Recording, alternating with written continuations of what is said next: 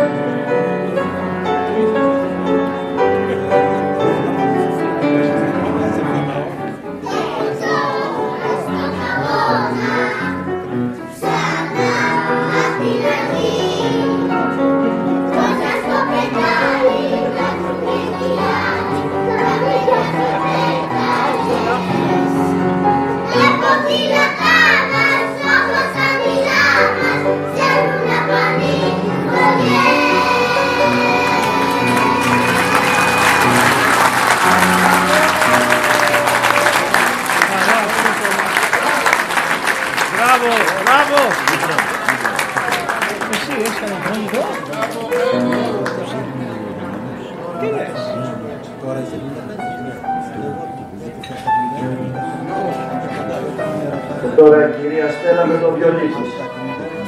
Αυτή το βιολί της πάντα.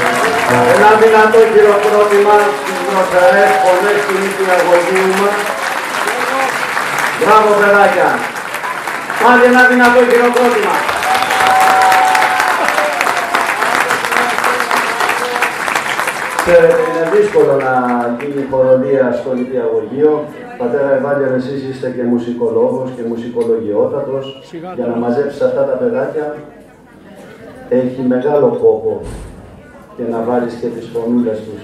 Να ευχαριστήσουμε τον κύριο Τάσο Ξυράκη. στο πιάνο, η κυρία Στέλλα Ξυράκη. Με τον Διονύκη.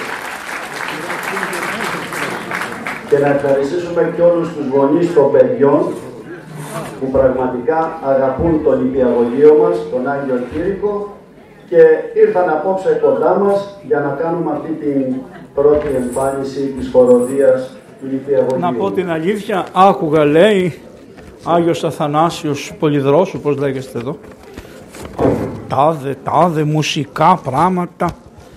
Ε, δεν είχα δει κι εγώ, δεν είχα έρθει ποτέ, τέλος πάντων.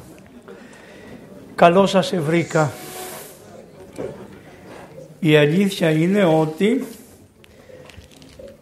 αυτά τα παιδάκια μας δώσανε λίγο χαρά μέσα σε αυτή την πανδυσκολία στην οποία βρίσκεται κάθε υγιής σκεπτόμενος άνθρωπος στην Ελλάδα αλλά και παντού στον κόσμο.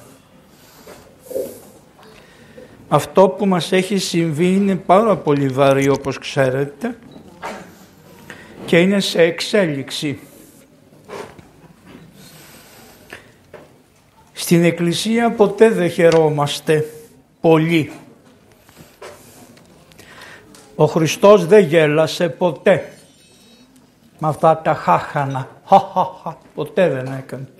Το μόνο που είδανε στο Χριστό είναι το μηδίαμα, τίποτε άλλο. Γιατί? Γιατί εγνώριζε ότι κάποιος πεθαίνει και πηγαίνει στη βασιλεία του και τον περιμένει να τον κρίνει. Και γι' αυτό δεν χαμογελούσε ποτέ. Μάλλον δεν γέλαγε. Χαμογελούσε αλλά δεν γέλαγε.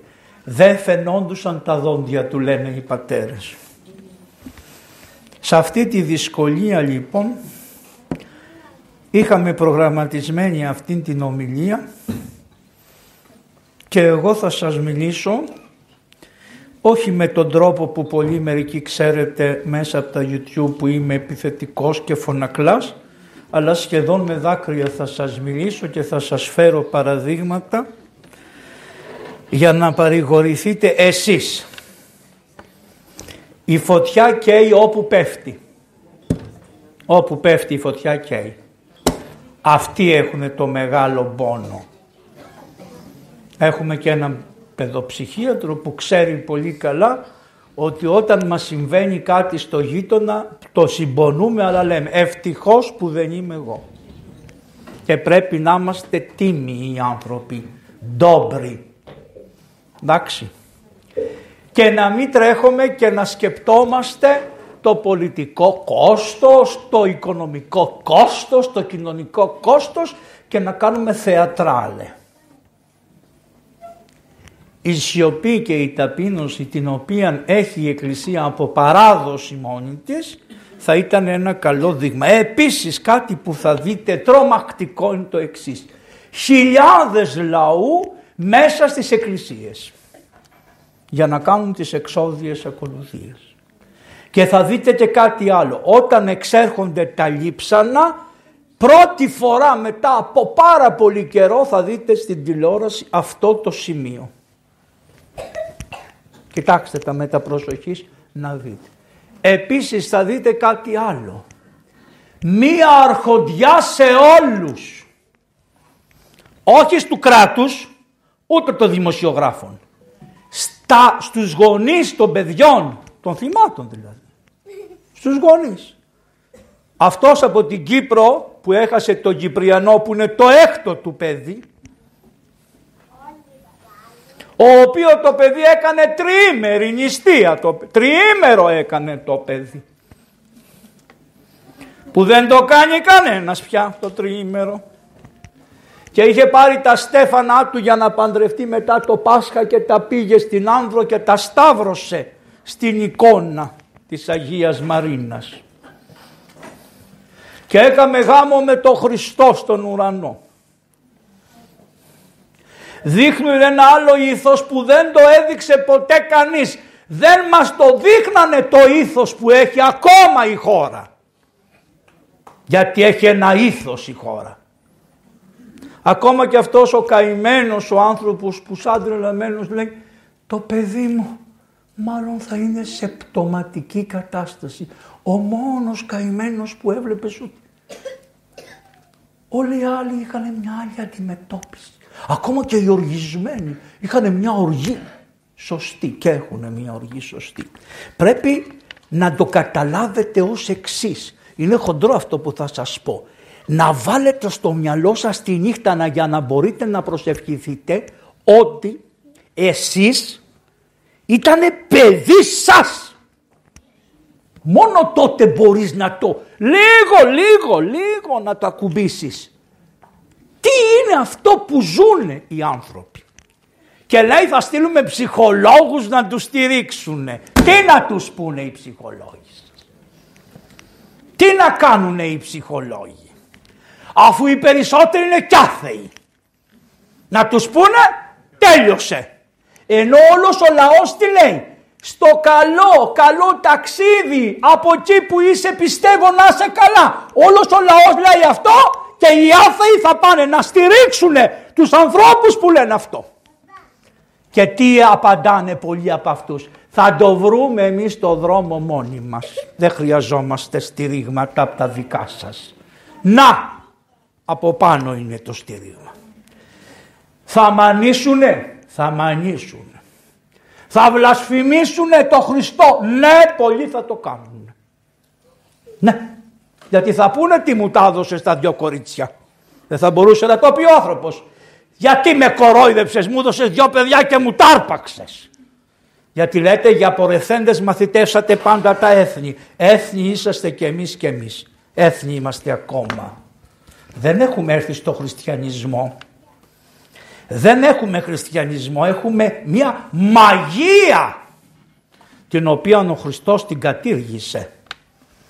Εμάς μας αρέσουν τα μαγικά, δηλαδή χωρίς να κάνουμε τίποτα να μας προστατεύει ο Θεός, να κάνουμε αυτά που θέλουμε και η Παναγίτσα και ο Χριστούλης να μας βοηθάει να κάνουμε αυτά που θέλουμε. Αυτή είναι η λαϊκή πίστη του λαού. Δεν έχει καμία σχέση με τον Χριστό.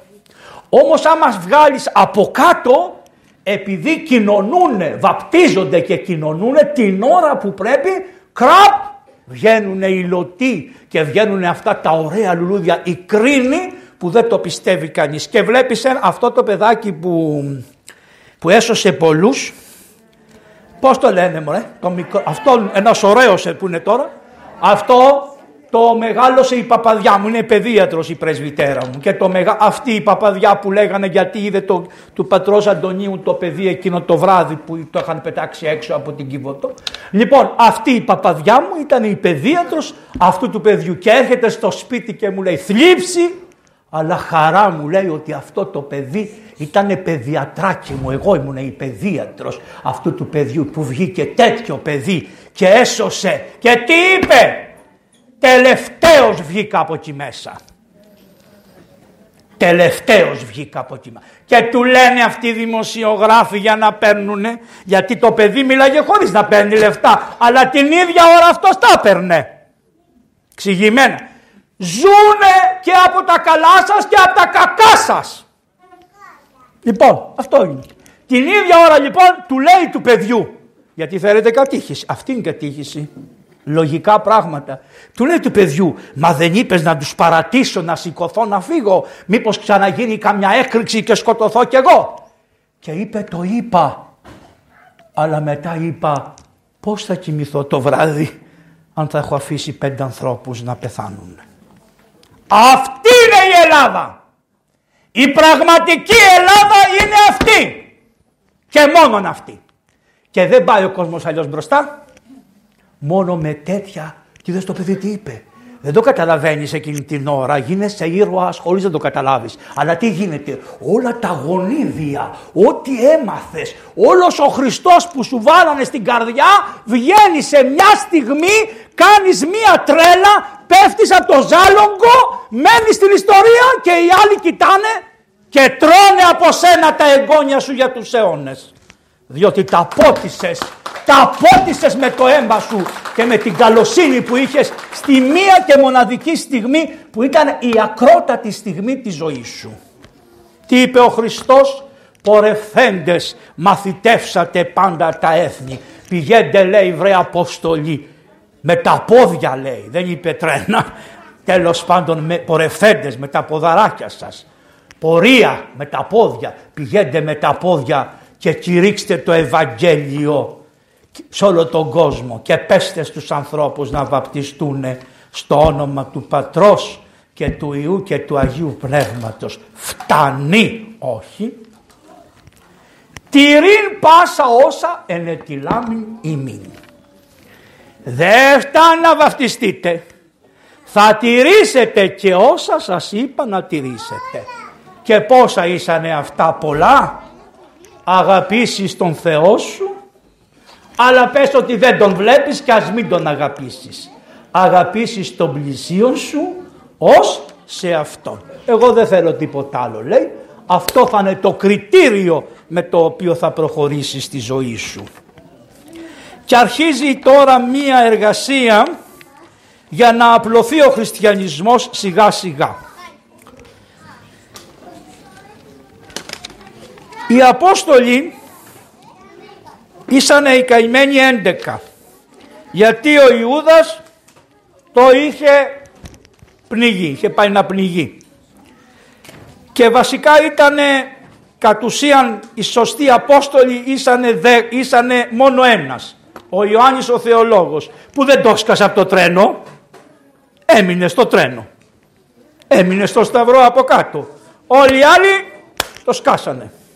Και όμως ο Χριστός είπε, αυτοί που δεν σταθήκανε στο πάθος μου, αυτοί που δεν ήσανε εντάξει απέναντί μου, ο Πέτρος που είπε εγώ Κύριε, εγώ είμαι ο μάγκας, έχω μαχαίρι, θα κόψω τα αυτή, όποιον σου πειράξει θα τον εσφάξω, θα τον εκάνω. Και του είπε ο Χριστός, το έκανε, ναι. Και του είπε ο Χριστός, κάτσε ρε φίλε, μα τα μαχαίρια στις τσέπες, γιατί όποιος βγάλει μαχαίρι με μαχαίρι θα πάει.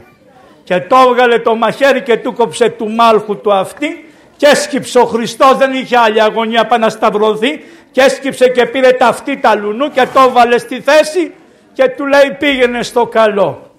Μ' αρέσετε αυτή η γαλαρία εκεί, είναι ωραία, γιατί γελάτε.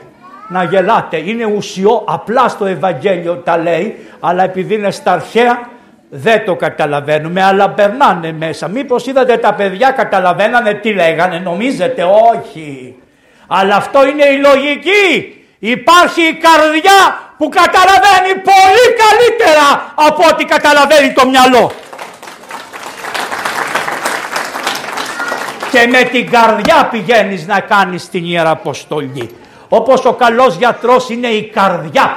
Μπορεί να έχει γνώσεις ένας γιατρός, αλλά να μπαίνει μέσα και να έχει αυτό το ύφος. Τι να το κάνει ο άρρωστος? Ο άρρωστος θέλει και ένα χαμόγελο. Θέλει μια ευαισθησία. Θέλει κάποιος να του πει, άνθρωπέ μου, κάνε λίγο υπομονή. Να έχει τον καλό γιατρό, αλλά ο γιατρός δεν είναι μόνο γνώσεις. Είναι κάτι άλλο. Είναι αυτή η παλιά ιατρική που είχε ο Ιπποκράτης, που είχε ο Γαληνός. Δεν... Η λέξη δεν είναι πολύ σωστή, αλλά είναι ολιστικό, δηλαδή να δεις τον άνθρωπο ολόκληρο. Όχι το μάτι του, ούτε το αυτό του, ούτε το άλλο του αυτό, αλλά ολόκληρο να δεις τον άνθρωπο. Και τι η αρρώστια δημιουργεί? Και άνθρωπος ολόκληρος είναι άνθρωπος που έχει σχέσεις με το οικογενειακό του περιβάλλον, και ένας άρρωστος δημιουργεί πρόβλημα σε όλη την οικογένεια και όλη η οικογένεια υποφέρει όταν έχει έναν άρρωστο. Αυτό είναι δουλειά της Εκκλησίας, να στέκεται στους αρρώστους, στην οικογένεια, σε όλους να στέκεται, και να μην νομίζουμε ότι ο άρρωστος είναι μόνο αυτός που είναι στο κρεβάτι, αλλά όλη η οικογένεια βρίσκεται σε μια φωτιά την ώρα. Λοιπόν, πορευθέντες μαθητεύσατε πάντα τα έθνη. Τι σημαίνει αυτό? Οι δυτικοί τι λένε? Θα πάτε, λέει, στον κόσμο, στην Αφρική, και θα τους κάνετε χριστιανούς. Αυτό δεν το είπε ο Χριστός. Ο Χριστός είπε, μαθητεύσατε πάντα στα έθνη. Δηλαδή τι θα κάνετε? Ξεκινάω εγώ να πάω στο Καμερούν. Ωραία. Περπατάω στο Καμερούν και λέει ένας, τι είσαι εσύ? Λέω, είμαι Ορθόδοξος παπάς. Και πώς θα γίνω κι εγώ Ορθόδοξος? Θα έρθεις στην εκκλησία, θα καθίσεις μια εβδομάδα, θα δεις δύο εβδομάδες, τρεις εβδομάδες, ένα χρόνο, θα σε κατηχήσω, θα σε βαφτίσω, φεύγεις, τέλειωσες. Αυτό είναι χριστιανισμός? Γιατί εδώ αυτό δεν κάνετε. Εσείς είστε καλοί χριστιανοί. Πόσο χρονών το βαφτίζετε το παιδί? Έξι μηνών, ενός χρονού, ενάμιση χρονών, τριών χρονών. Άκουσε για τον Χριστό το παιδί? Τίποτα. Πάει ένας νουνός και λέει εγώ είμαι ο νουνός. Του λέει ο παπάς πες το πιστεύω. Αρχίζει αυτός. Πιστεύω εις ένα Θεόν πατρά παντοκράτορα. Αυτό τι σημαίνει? Ότι κοροϊδεύουμε. Την εγγύηση που είναι ο νουνός την κάνουμε εμείς σχέσεις οικογενειακές. Δεν έχει σχέση αυτό με τον Χριστό. Το βαπτίζεις το παιδί. Ωραία. Με... Έρχεται τρεις φορές και κοινωνάει. Σιγά. Εγώ δεν το βλέπω πια αυτό στην Ελλάδα. Καθόλου. Το παιδί αρρωσταίνει και μπαίνει στο νοσοκομείο με μια κακιά αρρώστια. Το μαθαίνει ποτέ ο παπάς που το βάφτισε το παιδί? Ποτέ. Και τι θα πει ο παπάς? Μα δεν με πήρατε να μου το πείτε. Δεν είπε αυτό ο Χριστός. Ο Χριστός είπε εσύ που το βάπτισες θα το παρακολουθήσεις μέχρι να πεθάνεις παπά μου το παιδί που βάπτισες. Αυτή είναι η εκκλησία. Δεν τα κάνετε καλά, δεν ξέρω εδώ στα βόρεια προάστια. Εμείς πάντως από εκείνα τα προάστια, τα ανατολικά, εμείς τα δυτικά δεν τα κάνουμε. Στα χωριά λίγο ακόμα, επειδή περπατάνε οι παπάδες στον δρόμο, βλέπουν τα παιδιά, καλημερίζονται, έχουν μία σχέση. Τώρα εδώ στις μεγάλες πολιτείες το χάσαμε το πράγμα. Έτσι λοιπόν και εμάς, τι μας είπε ο Χριστός? Πηγαίνετε στην Αφρική, μαθητεύσατε πάντα τα έθνη. Δηλαδή, ορίστε, καλόγριες. Όχι, δεν σου απαντάω. Οι καλόγριες, οι καλόγεροι, οι παπάδες θέλουν να τους κάνεις ό,τι μπορείς τζάμπα. Αυτό το τζάμπα είναι. Η εκκλησία είναι στο τζάμπα, της αρέσει το τζάμπα. Δεν μπορεί. Παπά μου, εγώ σου είπα να μην με φέρεις. Εσύ με έφερες. Λοιπόν. Δεν μπορεί. Κουτάκι εδώ, κουτάκι παρακάτω, κουτάκι. Λες, τώρα δεν θέλω γιατί είναι και μερικοί που έχουν παιδιά πολιτικούς, λες και είναι φορολογική κατάσταση. Αλλά θα μου πεις τα έργα. Συμφωνώ. Άμα πάω εγώ στην Αφρική όμως και βάλω ένα κουτί σε αυτόν που δεν έχει τίποτα και εφαρμόσω αυτά που κάνετε στην Ελλάδα, θα μου πούνε να και από εδώ παπά μου. Έτσι δεν είναι? Έτσι είναι. Άρα λοιπόν πρέπει να πάω και να κάνω τι? Να μην μιλήσω για τρία χρόνια για τον Χριστό. Πρέπει οι άνθρωποι να μάθω πώς ζουνε. Να μαθητεύσω εγώ. Όχι να κάνω μαθητές τους άλλους. Γιατί άμα δεν μαθητεύσω εγώ και δεν δω πως κάνουνε το γάμο, πως κάνουνε την κηδεία, πως έχουνε τα ηθικά ή τα ανήθικα, τι θεωρούνε ηθικό και τι θεωρούνε ανήθικο, και να πάω να του πω του ανθρώπου. Άμα δεν μάθω τι λέει η Εκκλησία και τι, είναι, τι λέει αυτουνού η ζωή, πώς θα τον αλλάξω τον άνθρωπο? Είναι δύσκολο. Εσείς νομίζετε ότι η Ιεραποστολία αυτές τις φωτογραφίες με κάτι βρακάκια που στέλνετε που και που στις εκκλησίες και βάζουν οι γριές και τρεις σοκολάτες μέσα στα βρακιά και όταν φτάσουν στην Αφρική είναι λιωμένη η σοκολάτα μαζί με το βρακί και πρέπει να το πλύνει ο Ιεραπόστολος για να το δώσει να το φορέσουν τα παιδιά, γιατί αυτή η γριά στην Αθήνα πολύ καλά σκέφτηκε να βάλει τρεις σοκολάτες μέσα σε ένα βρακί. Η Ιεραποστολή δεν γίνεται έτσι. Τα βλέπετε τα προβλήματα, τα καταλαβαίνετε πως είσαστε. Είμαστε εκτός πραγματικότητος. Άρα πρέπει πρώτα να μαθητεύσουμε. Τα αυτό κάνανε και οι Άγιοι Απόστολοι. Μαθητεύανε. Βέβαια οι Απόστολοι επειδή μιλήσανε σε όλες τις περιοχές που ήτανε ευρωπαϊκός πολιτισμός, μεσογειακός, ρωμαϊκός πολιτισμός, ξέρανε τα χούγια των περισσότερων λαών των Ελλήνων που ήταν απλωμένοι παντού, ξέραν, να σας πω, Μαρίδα, Μαριδούλα. Έλα εδώ εσύ, έλα εδώ εσύ, μ' αρέσεις, έλα εδώ. Κοιτάξτε να σας πω, έλα εδώ. Έλα εδώ. Αυτή εδώ πέρα, τώρα δεν κάνω κανενός. Πού είναι αυτός με το παπιόν, πού είναι με το παπιόν αυτός. Αυτή της αρέσει το μικρόφωνο. Πες κάτι, πες, μην τρέπεσαι. Έλα, τρέπεσαι. Λοιπόν, είναι και ένας με το παπιόν. Πού είναι αυτός με το παπιόν, έφυγε. Αυτός ο καημένος είναι τόσο όμορφος με τον παπιόν που συνέχεια η καλή... Το φάγατε με το μάτι το παιδάκι, Παναγία μου. Ναι, έτσι για σας τα κάνω αυτά λίγο για να τα ομορφαίνουμε. Εγώ δεν ήξερα, δεν ξέρω το κοινό που θα πάω να μιλήσω. Και ενώ έχω υψηλή θεολογία, λέω τώρα στη θεολογία και κάντε τα ωραία, και αυτά θεολογία είναι. Αλλά τα κατεβάζομαι για να έχετε μία συμμετοχή όλοι σας. Έτσι λοιπόν οι Απόστολοι καημένοι ξέρανε τι ήσανε οι Έλληνες, ξέρανε τι ήσαν οι Ρωμαίοι, ξέρανε τι ήσανε οι Εβραίοι. Άρα στον καθένα πηγαίνανε και μιλάγανε σύμφωνα με τη γλώσσα του. Βρεθήκανε σε μία μεγάλη δυσκολία. Πώς να κάνουμε τους ανθρώπους χριστιανούς. Τι να ζητήσουμε από τους ανθρώπους για να είναι καλοί χριστιανοί. Πέρα από την πίστη, να πιστέψουν στο Χριστό. Εμείς στην Αφρική έχουμε ένα πρόβλημα. Εσείς εδώ κάνετε κάτι φάτνες και βάζετε το Χριστό μέσα σε μία φάτνη και είναι η Παναγία από πάνω και έχει προβατάκια. Ε, στην Αφρική η μάνα το γεννάει το παιδί την ώρα που σκάβει, κόβει το λόρο με τα δόντια, το βάζει στην πλάτη και πάει στο σπίτι. Χειρότερη από το Χριστού τη γέννα είναι. Τις σπηλιές που αυτά σας συγκινούνε και φωτάκια και τέτοια. Άρα, χειρο... τι να της πω της μάνας, ότι ο Χριστός γεννήθηκε σε μια σπηλιά. Θα μου πει ευτυχώς γεννήθηκε σε μια σπηλιά. Το δικό μου που γεννήθηκε στα αστέρια. Άρα μαθητεύσατε πάντα τα έθνη. Τι έχουμε κοινό όλος ο κόσμος.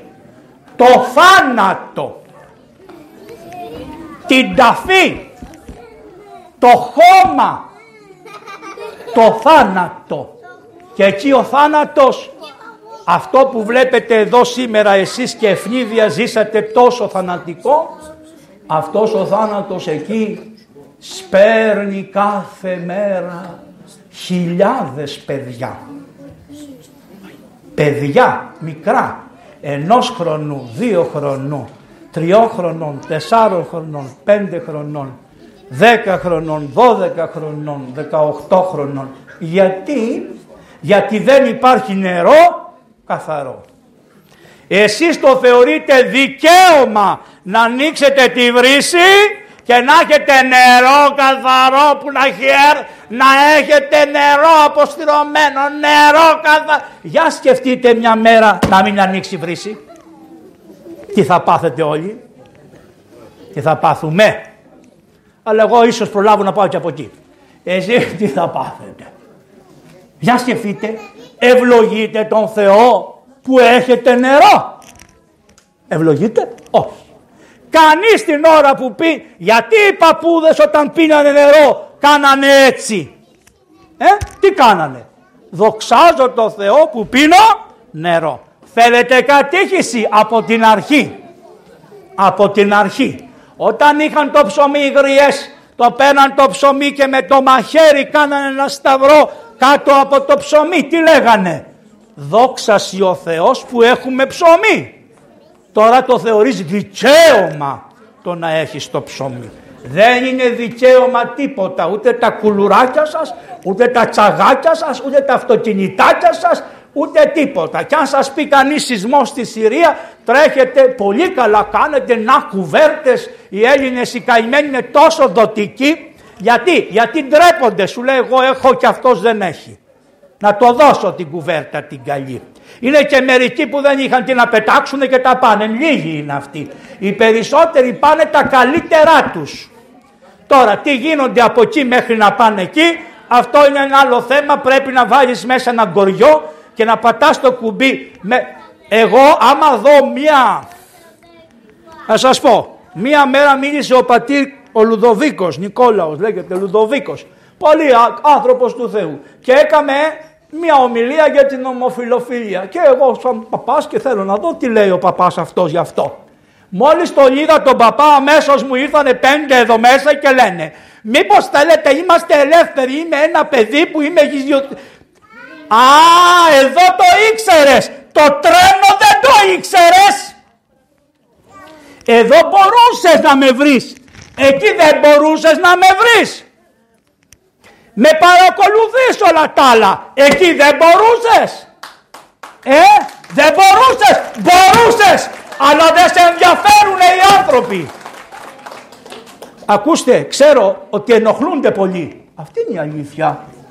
Σε παρακολουθούν. Εάν δείτε το τηλέφωνο μου, αυτές τις πορείες που κάνω στην Αφρική έρχονται στην παπαδιά και τις λένε ο παπάς, χωρίς να το έχω κανονίσει εγώ, η παπαδιά, επειδή μένουμε μαζί, το κινητό μου της λέει της παπαδιάς ε, διαφημίσεις για το μέρος που πέρασε ο παπάς, επειδή είμαστε μαζί στο ίδιο κρεβάτι. Αυτό δηλαδή είναι, και το άλλο δεν μπορούσε να γίνει. Και τα κολλάμε όλα σε έναν αγαθοπουλάδο, ο οποίος τράβηξε το μοχλό ή δεν τράβηξε το μοχλό. Εντάξει. Πρέπει να καταλάβουν όλοι ότι τους έχουμε πάρει χαμπάρι. Όπως και εμένα θα με πάρουν χαμπάρι στην Αφρική, εάν ζητήσω λεφτά. Πρέπει να μην ζητήσω τίποτα. Τι είπε ο Χριστός? Δωρεάν έλαβες, δωρεάν να δώσεις. Κύριε δωρεάν, μα δεν έχω τα εισιτήριά μου. Με ενδιαφέρει, δεν θα τα πάρεις από το λαό, να μην πας. Έτσι έκαναν οι άλλες ομολογίες και πήγανε και τους γδάρανε. Πρώτα πηγαίνανε οι ιεραπόστολοι ή πηγαίνανε οι κατακτητές. Αφού πηγαίνανε οι κατακτητές, πηγαίνανε και οι ιεραπόστολοι με ένα σταυρό και τους λέγανε να γίνετε χριστιανοί. Οι άνθρωποι λέγανε άμα γίνουμε χριστιανοί θα έχουμε λιγότερους φόρους. Και χριστιανοί γινόντουσαν που κοροϊδεύανε, δεν γινόντουσαν και τους φόρους τους τους παίρνανε.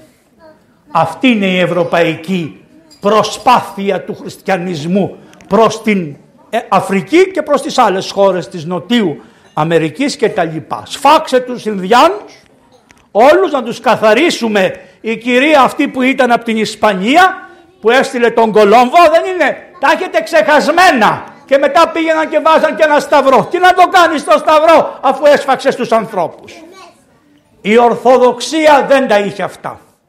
Πήγαινε, πουλιότανε, πουλιότανε. Ακούστε από τους βίους δύο Αγίων για να καταλάβετε πως πουλιότανε.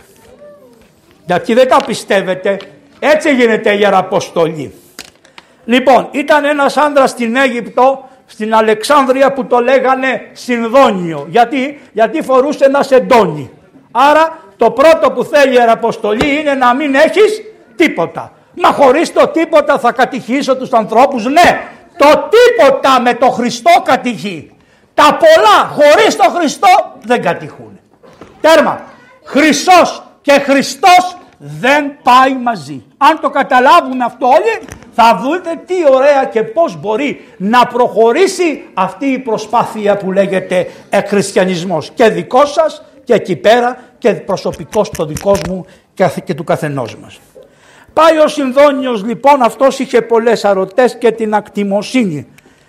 Και λέει σε έναν άλλον ασκητή, του λέει ρε εσύ, του λέει, έχω μάθει ότι υπάρχει ένας ειδωλολάτρης ηθοποιός που είναι πολύ καλός άνθρωπος στην Αλεξάνδρεια. Δεν πας να με πουλήσεις αυτόν, να μπω στο σπίτι του? Πήγανε και οι δυο λοιπόν και κάνανε με τον ηθοποιό μια συμφωνία. είκοσι χρυσά νομίσματα θα σου δώσω για να μου, σου αγοράσω αυτό το παιδί, αυτόν τον ασκητή, το Συνδόνιο. Τι ξέρεις Συνδόνιε να κάνεις? Ξέρω να διαβάζω, ξέρω να αντιγράφω, ξέρω να Ε, βοηθάω στον κήπο και τα λοιπά και τα λοιπά. Ωραία, του λένε, σε, σε αγοράζουμε. Και δώσανε τα είκοσι χρυσά στον καλόγερο που τον πούλησε. Ο καλόγερος που τον πούλησε του λέει του Συνδονίου, Συνδόνιε, του λέει, πάρ' τα είκοσι χρυσά που σε πούλησα να τάσεις στην τσέπη σου. Εφτά χρόνια έμεινε στο σπίτι του ειδωλολάτρη ηθοποιού. Τι έκανε? Δούλευε, καθάριζε, τον βρίζανε. είχε αυτοπουληθεί μόνος του. Τον τρίτο χρόνο λέει οικογένεια. Μα τι περίεργο ζώο είναι αυτό που έχουμε εδώ μέσα. Ο άνθρωπος είναι ζώο. Είσαστε από χώμα. Και λέει ένας, εσείς θα πεθάνετε, εγώ δεν θα πεθάνω. Είμαστε από χώμα. Και η ψυχή σας από χώμα είναι. Ο Θεός ενεφύσισε και σου έδωσε τη χάρη κατά μετοχή να είσαι αθάνατος. Στην ψυχή, και όταν η ψυχή ενωθεί με το σώμα, να γίνει η Ανάσταση των νεκρών που πιστεύουμε, και να βγουν όλοι αυτοί οι αδικοχαμένοι, αλλά και αυτοί που πεθάνανε μεγάλοι και όλοι, και να παραστούν μπροστά στο Χριστό και να περάσουν μέσα από ένα ποτάμι φωτιάς. Θα περάσουν και αυτά τα παιδιά, αλλά θα πει ο Χριστός, ποια φωτιά θα περάσετε εσείς, εσείς την περάσατε τη φωτιά, σας την κατασκευάσανε οι γονείς σας και η παλίτη φωτιά που περάσατε εσείς, εσείς μακριά από τη φωτιά δεν θα περάσετε μέσα να σας ελέγξω. Πορευθείτε, πηγαίνετε στη βασιλεία μου να δείτε το πρόσωπό μου της χαράς μου, γιατί σας στέρισα αυτή τη ζωή και σας οφείλω την άλλη, τουλάχιστον την άλλη. Αυτά τα πει ο Χριστός, αυτή είναι η αλήθεια της Εκκλησίας. Δεν τα λέμε, γιατί τώρα δεν είναι η ώρα για παρηγοριά. Η παρηγοριά γίνεται μετά από έξι μήνες από τον πένθος. Σε αυτούς δε που χάσανε παιδιά, ούτε στο τέλος της ζωής τους δεν μπορείς να τους παρηγορήσεις. Το πένθος έχει μεγάλη διάρκεια. Και εμείς είμαστε έτοιμοι πώς θα κάνουμε χαρές και πανηγύρια. Τριήμερο πένθος λέει, και βάλανε τις σημαίες με σύστιες μέχρι και τα σούπερ μάρκετ που αυξάνουν την ίδια ώρα τις τιμές τους φτωχούς ανθρώπους. Είμαστε καλά, δεν είμαστε καλά. Αυτό έχεις δίκιο. Προχωρούμε παρακάτω. Λέει ο Συνδό... Του λένε του Συνδόνιου, τι είσαι εσύ? Εγώ λέει δεν είμαι τίποτα. Τι είσαι εσύ? Του λένε, είμαι χριστιανός, λέει αυτός. Και τι είναι ο Χριστός? Τέσσερα χρόνια απαλά, απαλά, απαλά, απαλά. Τους δίδασκε το Χριστό, απαλά, χωρίς πίεση, χωρίς καταπίεση, με ευγένεια, απαλά. Τον έβδομο χρόνο λένε αυτοί, ο θεατρίνος τώρα, έτσι. Ξέρεις τι σημαίνει θεατρίνος στην εποχή εκείνη και τώρα ακόμα? Πολύ δύσκολοι άνθρωποι και η οικογένειά του ολόκληρη. Λοιπόν, και λένε τώρα, να ξέρετε ότι κάνω μεγάλη άσκηση, αλλά επειδή έχω πάει στο Καμερούν ξέρω να φέρομαι καλά, διότι στο Καμερούν έχουμε χιλιάδες παιδιά, εσείς δεν είστε τίποτα στον αριθμό μπροστά στα παιδιά του Καμερούν. Διότι όταν κατηχούμε η μάνα τα παιδιά τα έχει μαζί. Και άμα έχει έξι παιδιά μαζί η μάνα, βγάζει και το βυζί, το βάζει τον αμωρό εδώ, και αν έχει κάνει και δίδυμα, το ένα βάζει εδώ, το άλλο βάζει από εκεί, ακούει το κήρυγμα. Καταλάβατε, είναι ζωντανοί, αληθινοί ακόμα άνθρωποι. Εμείς είμαστε, όσα ρούχα φοράμε, τόσο κρεμμύδια είμαστε στην ψυχή μας. Αυτός που μεγάλες είμαστε χρόνια μαζί, γνωστοί. Έχει πόθο, αγαπάει πολύ την ψαλτική ο παπάς αυτός. Ερχότανε στον Άγιο Σπυρίδωνα στο Εγάλαιο και καθότανε δίπλα σε έναν μεγάλο πρωτοψάλτη που ζει ακόμα, λέγεται Δημοσθένης Παϊκόπουλος, και πήρε από εκεί το ήθος της ψαλμοδίας και την κωνσταντινοπολίτικη τάξη και τον τρόπο. Αυτός δεν το θυμάται, εγώ τον, αυτόν τον άνθρωπο τον λένε όλοι δάσκαλο. Πολύ καλός άνθρωπος ήταν. Τη Μεγάλη Παρασκευή όμως που λένε τα εγκόμια, τα παλιά τα χρόνια, γιατί τώρα δεν έρχεται και κανένα παιδί και μετά το COVID ποιος θα ξανάρθει, παιδιά εννοώ, όχι εσείς, παιδιά μικρά. Μπροστά στους ψαλτάδες ήσαν εκατοντάδες παιδιά, δεν ήσανε πάτερ. Και αυτά τα παιδιά τώρα τα κρατάς ήσυχα, μπουρου, μπουρου, μπουρου, μπουρου, η ζωή εν τάφο και αυτά το χαμό του Κυρίου. Ο ψάτης δεν μπορούσε να ψάλει γιατί έχανε τη βάση. Το έκανε έτσι. Mm. Πού να ψάλει ο άνθρωπος? Τι να κάνει στη Μαρίδα λοιπόν? Τι να κάνει? Είχε το ορολόγιο, το μεγάλο βιβλίο όμως, όχι το μικρό, το χοντρό. Και δίνει μία με το βιβλίο στο κεφάλι των παιδιών. Φύγανε οι σελίδες. Λοιπόν, ήταν εποχή εκείνη, τώρα δεν γίνονται αυτά. Τι γίνεται όμως? Τότε είχαμε παιδιά, τώρα δεν έχεις παιδιά να πετάξεις το βιβλίο. Μαθητεύσατε πάντα τα έθνη. Να γίνετε ανεκτικοί σε όλους και στις φωνές των παιδιών. Τι είπε ο Χριστός? Ότι δεν μπορεί η φωνή των παιδιών είναι ένεση μπροστά στο Θεό. Προχωράμε παρακάτω. Του λένε του ανθρώπου ποιος είσαι, λέει εγώ είμαι χριστιανός και πουλήθηκα δούλος για να έρθω εδώ να σας κάνω τη διδασκαλία. Και τι λένε αυτοί? Έλα εδώ, του λέει, άνθρωπέ μου, να σε ελευθερώσουμε γιατί μας λευτέρωσες την ψυχή. Και τι είπε αυτός? Όχι, λέει, ορίστε τα είκοσι νομίσματα που με αγοράσανε.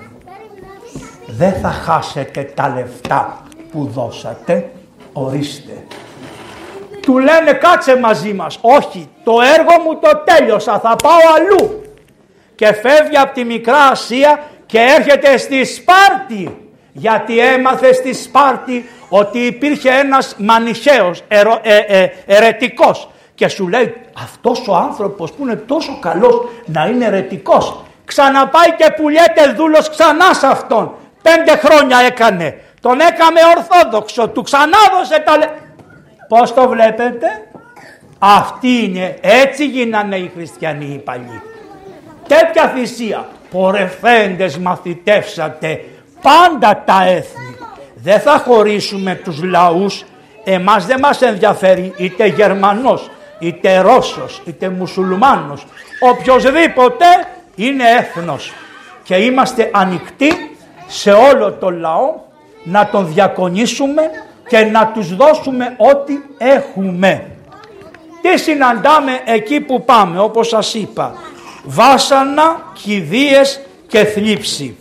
Οι κηδείες όμως μπορεί να γίνουν αιτία, να γίνουν και τρεις χιλιάδες χριστιανοί σε μια κηδεία.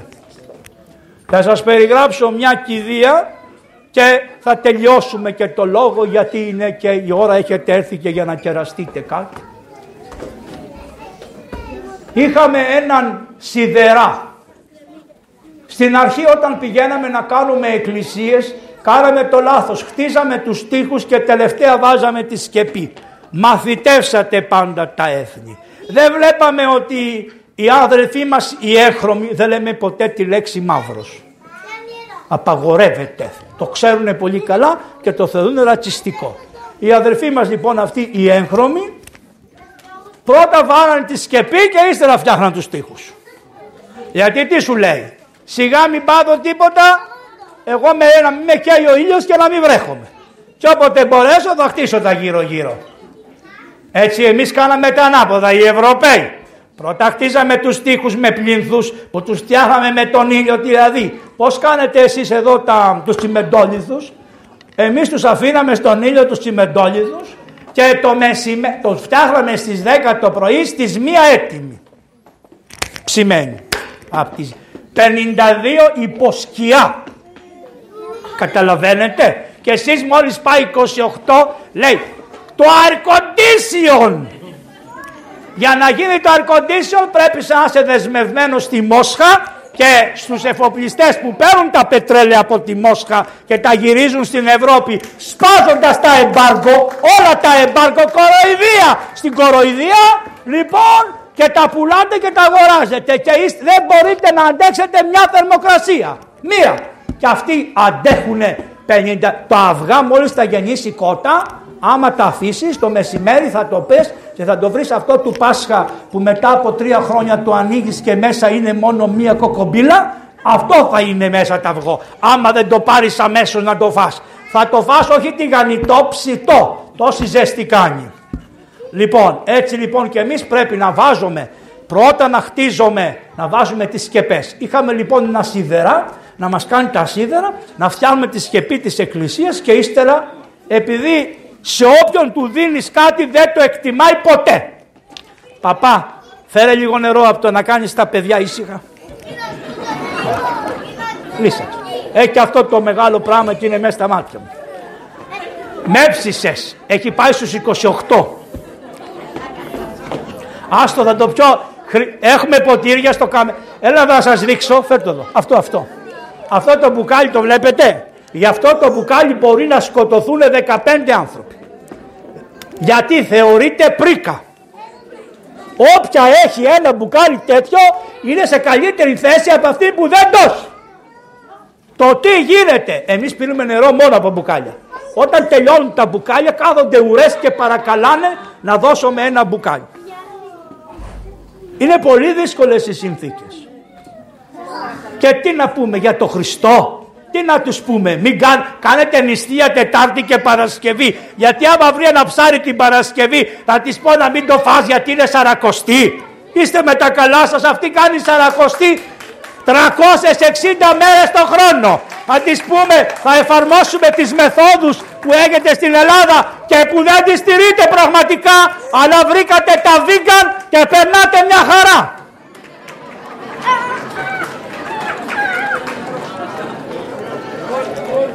Να είναι καλά και οι βιγκανίτες.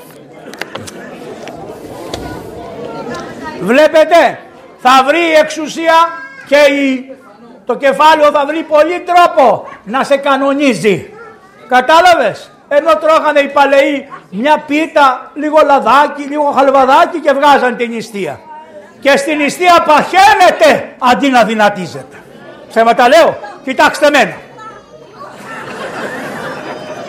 Πάμε παρακάτω.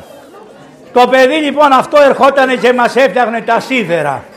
Πόσα χρόνια έπαιρνε λεφτά από την εκκλησία? Δέκα χρόνια. Καλά λεφτά. Ποτέ δεν του είπαμε για τον Χριστό. Ποτέ. Μας έβλεπε πως κάνουμε το Πάσχα μας. Έχτιζε ναούς. Ποτέ. Το ρωτήσαμε μια μέρα τι θρησκεία έχεις. Είπε είμαι καθολικός, ανάθεμα. Αυτοί όλοι είναι πολύ δύσκολο να βγάλουν την αίσθηση του Θεού. Για αυτούς ο Θεός είναι κακός γιατί τους παίρνει τα παιδιά. Και να ξέρετε αυτό από μέσα ενδόμηχα είναι σε όλους σας και σε όλους μας. Είναι μεγάλη αρρώστια ότι ο Θεός τάχα είναι αίτιος των κακών. Τα ρίχνουμε στο Θεό, είναι εύκολα. Όπως τα ρίχνουμε σε αυτόν που, τραβάει το, που τράβηξε αυτό, έτσι τα ρίχνουμε και τα άλλα στο Θεό. Για τις παγαποντιές τις δικές μας συνολικά, που είναι απλά μαθηματικά και λογική, μας φταίει ο Θεός. Εν πάση περιπτώσει. Το παιδί λοιπόν αυτό, μια μέρα πέρασε ανάμεσα από δύο φορτηγά και το λιώσανε. Και αναγκαστήκανε η οικογένεια να τα πάνε στο νοσοκομείο. Και στο νοσοκομείο τώρα δεν έχει καμία σχέση το νοσοκομείο ούτε με αυτά που φωνάζετε στα εξωτερικά ιατρία εσείς. Εσείς δίκιο έχετε να φωνάζετε γιατί σας πήρανε λεφτά για να τα φτιάξουν τα νοσοκομεία. Ενώ αυτοί δεν έχουν λεφτά εκεί. Εσείς καλά να κάνετε να φωνάζετε, αλλά να ξέρετε ότι υπάρχουν άλλοι άνθρωποι που δεν έχουν τίποτα. Ήρθε λοιπόν, οι γονείς του ήρθανε στη Μητρόπολη και είπανε το παιδί μας είναι καθολικό, εσείς είσαστε ορθόδοξοι. Πήγαμε στην καθολική εκκλησία και παρακαλέσαμε να μας δώσει να πληρώσουμε την εντατική και μας είπε ότι δεν ερχότανε και ποτέ στην εκκλησία γιατί η καθολική ομολογία έχει ένα τευτέρι και λέει Δευτέρα τριάντα του μήνα πλήρωσε ο Γιώργος τη συμμετοχή του στην εκκλησία, όχι, ταν έξω. Έχει καμία σχέση ο χριστιανισμός αυτός? Είναι χριστιανισμός. Δωρεάν ελάβετε, δωρεάν δότε. Ε, η Ορθοδοξία ακόμα κρατάει δωρεάν. Όποιος και να είσαι, δωρεάν. Ε, πήγαμε λοιπόν και είπαμε θα πληρώσουμε τα έξοδα του παιδιού.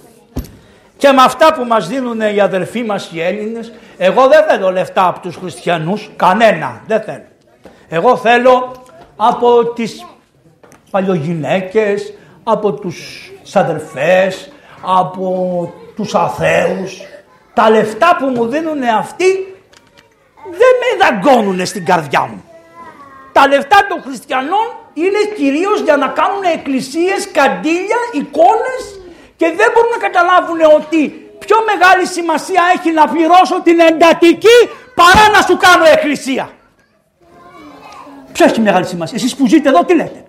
το να φτιάξω την εκκλησία έχει σημασία. Όταν έχω τα λεφτά να φτιάξω μια εκκλησία, να μην τα δώσω εκεί που πεθαίνει ο άνθρωπος. Θα έρθουν τα λεφτά. Ε, αυτό δεν θα μου το κάνουν ποτέ οι μη χριστιανοί. Θα μου πούνε παπάς, εμπιστευόμαστε γιατί είμαστε φίλοι από παιδιά και κάνε ό,τι νομίζεις τα χρήματα όπου υπάρχει ανάγκη.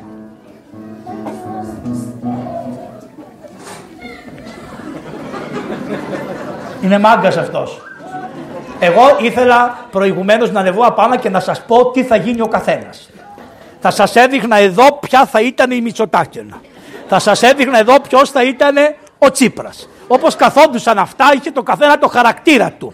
Λοιπόν, ήταν ένας με κάτι τυράντες. Αυτός έκανε νταν-νταν. Λέω, αυτός τώρα τον έχετε ξεχάσει τον καημένο, αλλά να ξέρετε, ξέρετε που σώθηκε ο Πάγκαλος όταν τον κυνήγησε η Χούντα? Στο Καμερούν ήρθε. Και τον εσώσαμε στα υπόγεια της εκκλησίας του Ευαγγελισμού. Και ήρθε στο Καμερούν. Τα ακούτε? Στο Καμερούν σώθηκε. Αυτός ο Πάγκαλος. Που τάκαμε, ανώ, τάκαμε μαλλιά κουβάρια με τον Οτσαλάν τον καημένο, αλλά είχε μια ευαισθησία στην αρχή, γιατί πίστευε ότι θα ήταν η εποχή που τον σώσανε αυτό. Και τα έκανε τα ίδια που του κάμανε στο Καμερούν, αλλά δεν τα κατάφερε, γιατί δεν είχε αυτό από πίσω στήριγμα. Καταλάβατε, ενώ στο Καμερούν τον εσώσανε οι Έλληνες, που τον εζητάγανε παντού η Χούντα να τον ευρεί. Bon, αυτά εμείς τα... Η ιστορία είναι περασμένη στον καθένα μέσα του και το γνωρίζει πολύ καλά. Το παιδί λοιπόν, αφού το πληρώσαμε, το παιδί πέθανε. Μας καλέσανε λοιπόν στην κηδεία. Και μου λέει ο δεσπότης, ντύσου να πάμε στην κηδεία. Φορέσαμε τα ρασάκια μας, το καπελάκι μας και πήγαμε στην κηδεία. Η κηδεία κρατάει εφτά μέρες. Χιλιάδες άνθρωποι ήσανε. Γιατί πάνε κατά φυλή. Καθίσαμε σε μια επίσημη θέση. Τι είναι? Πλαστικές ε, καρέκλες που άμα καθίσει ο πατήρ Ευάγγελος λόγω των πενήντα δύο βαθμών κάνει καρέκλα με τα πόδια και πέφτεις. Και πρέπει να κάθεσαι όρθιος. Και τι είναι η κηδεία? Την πρώτη μέρα περνάνε οι συγγενείς και βλαστημάνε τον μάγο που τους έκαμε μάγια. Τον καθολικό, ε. Τον καθολικό. Μετά περνάνε οι άλλοι φιλοί. Και συμπαρίσταται. Εφτά μέρες πεθαμένος, θα μου πεις παπά μου, δεν μυρίζει? Βάζουνε συνέχεια παγοκολόνες. Πάγος, πάγος τρέχουν τα νερά. Εφτά μέρες. Καθόμασταν κι εμείς τρεις ώρες έτσι επί εφτά μέρες. Του λέω του δεσπότη μου, πάμε να φύγουμε, δεν αντέχω άλλο. Μου λέει όχι, όχι μου λέει. Αυτή είναι η δουλειά της εκκλησίας. Να κλαίει με αυτούς που θρηνούν. Δεν είναι η εκκλησία να κάνει πολιτική, να πει θα σας κάνουμε ένα μνημόσυνο, θα σας χτυπήσουμε, θα... ούτε τις καμπάνες δεν χτυπήσανε, φοβηθήκανε μην ακουστούν οι καμπάνες πένθυμα. Πένθος δεν είναι βρε, τρίμερο πένθος δεν ήτανε? Όλες οι Μητροπόλεις έπρεπε να είχαν δει επί μία ώρα οι καμπάνες πένθυμα. Φοβούνται! Εγώ σου είπα να μην με καλέσεις. Λοιπόν, αυτός τρώγεται. Λοιπόν, γιατί όχι, γιατί να μην ακουστεί, γιατί να μην ακουστεί το πένθος. Τι είναι το πένθος? Μουλοχτό. Πάμε παρακάτω. Λοιπόν, το παιδάκι, αφού περάσανε οι εφτά μέρες και το κυδεύσανε οι άνθρωποι, μου είπε λοιπόν ο δεσπότης, έχουμε έρθει να συμπαρασταθούμε στο πένθος των ανθρώπων και θα το κάνουμε όπως το κάνουνε. Φύγαμε. Καθίσαμε μια εβδομάδα στο αρκοντήσιο να δροσιστούμε. Την ογδόη μέρα χτυπάει η πόρτα και βλέπουμε τρεις χιλιάδες ανθρώπους στην πόρτα της Μητροπόλεως. Τι θέλετε? Θέλουμε να γίνουμε Ορθόδοξοι Χριστιανοί, γιατί μας πουλήσανε όλοι οι άλλοι. Και εσείς είχατε την αντοχή εφτά μέρες να μην μιλήσετε ούτε για Χριστούς, ούτε για Αναστάσεις, ούτε για τίποτα, αλλά να καθίσετε στο πένθος μας και να το τραβήξετε όπως το τραβήξαμε εμείς. Έτσι γίνεται η Ιεραποστολή. Το παράδειγμα. Ναι, το παράδειγμα είναι η Ιεραποστολή. Όπως και στα παιδιά σας, μην τους μιλάτε για το Θεό, ούτε για το Χριστό, ούτε για τους Αγίους. Βλέπει το καντιλί, βλέπει το θυμίαμα, να το λέει όσοι. Βλέπει το θυμίαμα, σε βλέπει να ζυμώνεις πρόσφορο, Το βάζεις να ζυμώνει μαζί σου ένα πρόσφορο και δώσ' του τη σφραγίδα να σφραγίσει το πρόσφορο. Θα του μείνει στην καρδιά. Από εκεί του πάει εδώ, από εκεί του πάει εδώ. Έτσι μας παραδώσανε εμάς οι γονέοι μας την πίστη. Ούτε στα σούπερ μάρκετ, ούτε στις παιδικές χαρές. Μέσα στη χαρά του σπιτιού. Με τα προβλήματα, δεν ήταν και άγγελοι, ούτε οι γονείς μας ήταν άγγελοι και πηγαίνανε και με καμιά άλλη καμιά φορά. Αλλά, αλλά τι κάνανε. Υπήρχε συγγνώμη, υπήρχε μια προσπάθεια, υπήρχε. Κοκκινίζανε! Κοκκινίζανε! Τώρα δεν κοκκινίζουνε! Κοκκινίζανε τα μάγουλα των ανθρώπων και των παιδιών. Συγγνώμη και για τα σάλια μου. Ελπίζω να μην τα έχω κορονοϊό, έχω κάνει τρία τέσσερα πρωτού να δω. Λοιπόν, εντάξει, τι ήθελα να σας πω με αυτό. Βλέπετε ότι το παράδειγμα είναι αυτό το οποίο σώζει. Και θα σας πω και από τους παλιούς Αγίους μια ιστορία και τελειώνω. Θα σας την παραστήσω θεατρική. Είναι ο Άγιος Μακάριος, μεγάλος ασκητής της ερήμου. Είχε έναν υποτακτικό, κάτι θεούσους σαν και εμάς. Του λέει ότι υποτακτικού πήγαινε εσύ μπροστά και θα έρχομαι εγώ από πίσω για να μην μιλάμε. Πήγε το βρωμόπεδο μπροστά και πήγαινε ο γέροντας από πίσω σε απόσταση πέντε χιλιόμετρα. Στον δρόμο που πήγαινε το μικρό, ο, ο καλόγερος ο νεαρός, είδε έναν ειδωλολάτρη παπά που κουβαλούσε ένα είδωλο στην πλάτη. Ο άνθρωπος πήγαινε έτσι και πήγε... δεν συναντηθήκανε μουρι με μουρι. Είχαν τη λογική να πάνε σε διαφορετικές γραμμές. Λοιπόν, πήγε, ερχόνταν ο ένας έτσι και έτσι. Τον εβλέπει το καλογεράκι τον άνθρωπο. Και τι του λέει. Αν να χαθείς βρωμοειδωλολάτρη, να χαθείς. Θα πας στην κόλαση που κουβαλάς τα είδωλα στην πλάτη σου. Το αφήνει το είδωλο κάτω ο γέρος και τον πιάνει και τον κάνει τόπι στο ξύλο και τον άφησε η μηθανή κάτω. Προχωράει τώρα. Ο γέροντας ερχόταν, ο άλλος ξαναπήρε το ξώανο στην πλάτη και προχωρούσε. Και συναντιέται με τον Άγιο Γέροντα. Του λέει ο γέροντας, σωθείς, σωθείς ανθρωπέ μου. Να σε σώσει ο Θεός που κουβαλάς, ανθρωπέ μου. Σταματάει ο ειδωλολάτρης, αφήνει κάτω το είδωλο και του λέει. Προηγουμένως πέρασε ένας που ήταν εντυμένος σαν και σένα. Και με έστειλε στο διάολο.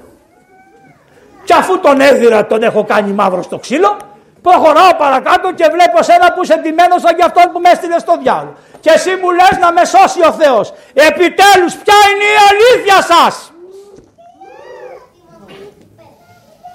Και του είπε ο γέροντας, παιδί μου, το παιδί αυτό βρίσκεται σε ένα δρόμο.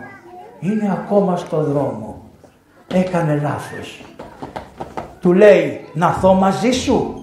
Λέει ναι. Να κουβαλήσω και το είδωλο. Να το πάρεις. Και πήγαινε ο Άγιος Μακάριος και ο άλλος με το, με το, πώς το λένε αυτό, με το είδωλο στην πλάτη. Ώσπου φτάσαν εκεί που τον είχε σπάσει στο ξύλο των άλλων. Και τότε λέει, γέροντα, επειδή είσαι γέρος εσύ δεν μπορείς να σηκώσεις τον μοναχό που έδιρα. Αφήνω εδώ το ξωανό, να πάρω εγώ το μοναχό στην πλάτη και σιγά σιγά να πάμε στο μοναστήρι που μένεται για να τον παραδώσουμε, να τον κάνουνε καλά. Πώς γίνεται η κατήχηση? Με το παράδειγμα. Ποιος τον έσωσε? Αυτός που τον έβριζε ή αυτός που του ευχήθηκε? Χριστιανοί, τόσο σας έδειξα, τόσο, τόσο, τόσο σας έδειξα από αυτό το μεγαλείο της Ορθοδόξου πίστεως που εμείς είμαστε καλεσμένοι να τη διδάσκουμε εκεί πάρα πολύ απλά. Εσείς εδώ θα έπρεπε να την ξέρετε, αλλά ακόμα μη μου πείτε ότι δεν έχετε σχέση με τα Μάγια, γιατί κάθε σταθμός που σέβεται τον εαυτό του, κάθε κανάλι έχει και μια λίτσα πατέρα. Άρα λοιπόν τα ίδια είσαστε κι εσείς που είσαστε δύο χιλιάδες χρόνια χριστιανοί. Κανονίστε κι εσείς κι εμείς να δούμε Θεού πρόσωπο. Τα παιδιά αυτά που φύγανε είδανε Θεού πρόσωπο. Κανονίστε εμείς που ζήσαμε στην εποχή αυτών των παιδιών να μην πάρουμε την αιτία του θανάτου των παιδιών στο κεφάλι μας και να μας αξιώσει ο Θεός με έργα μετανοίας και προσευχής. Πρέπει να κάνετε προσευχή. Να σας πω τι να κάνετε. Όσοι μπορείτε να κάνετε πενήντα επτά μετάνοιες κάθε βράδυ για το κάθε ένα από αυτά τα παιδιά. Κρυφά, χωρίς να το ξέρει κανείς. Είναι το φιλί που θα έπρεπε να δώσετε σε αυτά που βρεθήκανε και σε αυτά που δεν βρεθήκανε. Να του ασπάζεστε το οποιοδήποτε παιδί, το οποιοδήποτε ανθρώπου. Δεν είναι των αλλωνών, είναι δικό μας. Είναι της Εκκλησίας μας. Είμαστε όλοι ένα. Είτε το παιδί στην Αφρική, είτε το παιδί μέσα στο τρένο, είτε το παιδί που παίρνει ναρκωτικά, είτε το παιδί που πάει και αλλάζει το φίλο του, είτε το παιδί. Είναι δικά μας. Δεν τα χαρίζουμε σε κανέναν και είναι του Χριστού μας. Και εσείς είστε οι γονείς, οι πνευματικοί που πάτε στην Εκκλησία και οφείλετε να τα μνημονεύετε. Να σας ευχηθώ, εσείς θα κάνετε το Πάσχα εδώ, εμείς θα κάνουμε το Πάσχα εκεί, να το κάνετε με χαρά, μετρημένα, ωραία, ευγενικά και πάντα να βάζετε ένα ποτήρι κρασί και ένα πιάτο για αυτούς που θα απουσιάζουν από τα σπίτια που θα απουσιάζουν εφέτος. Στο Χριστό η τιμή και η δόξα και η προσκύνηση με τον Πατέρα και το Πνεύμα του Άγιον τώρα και πάντα και στους αιώνας των αιώνων. Αμήν.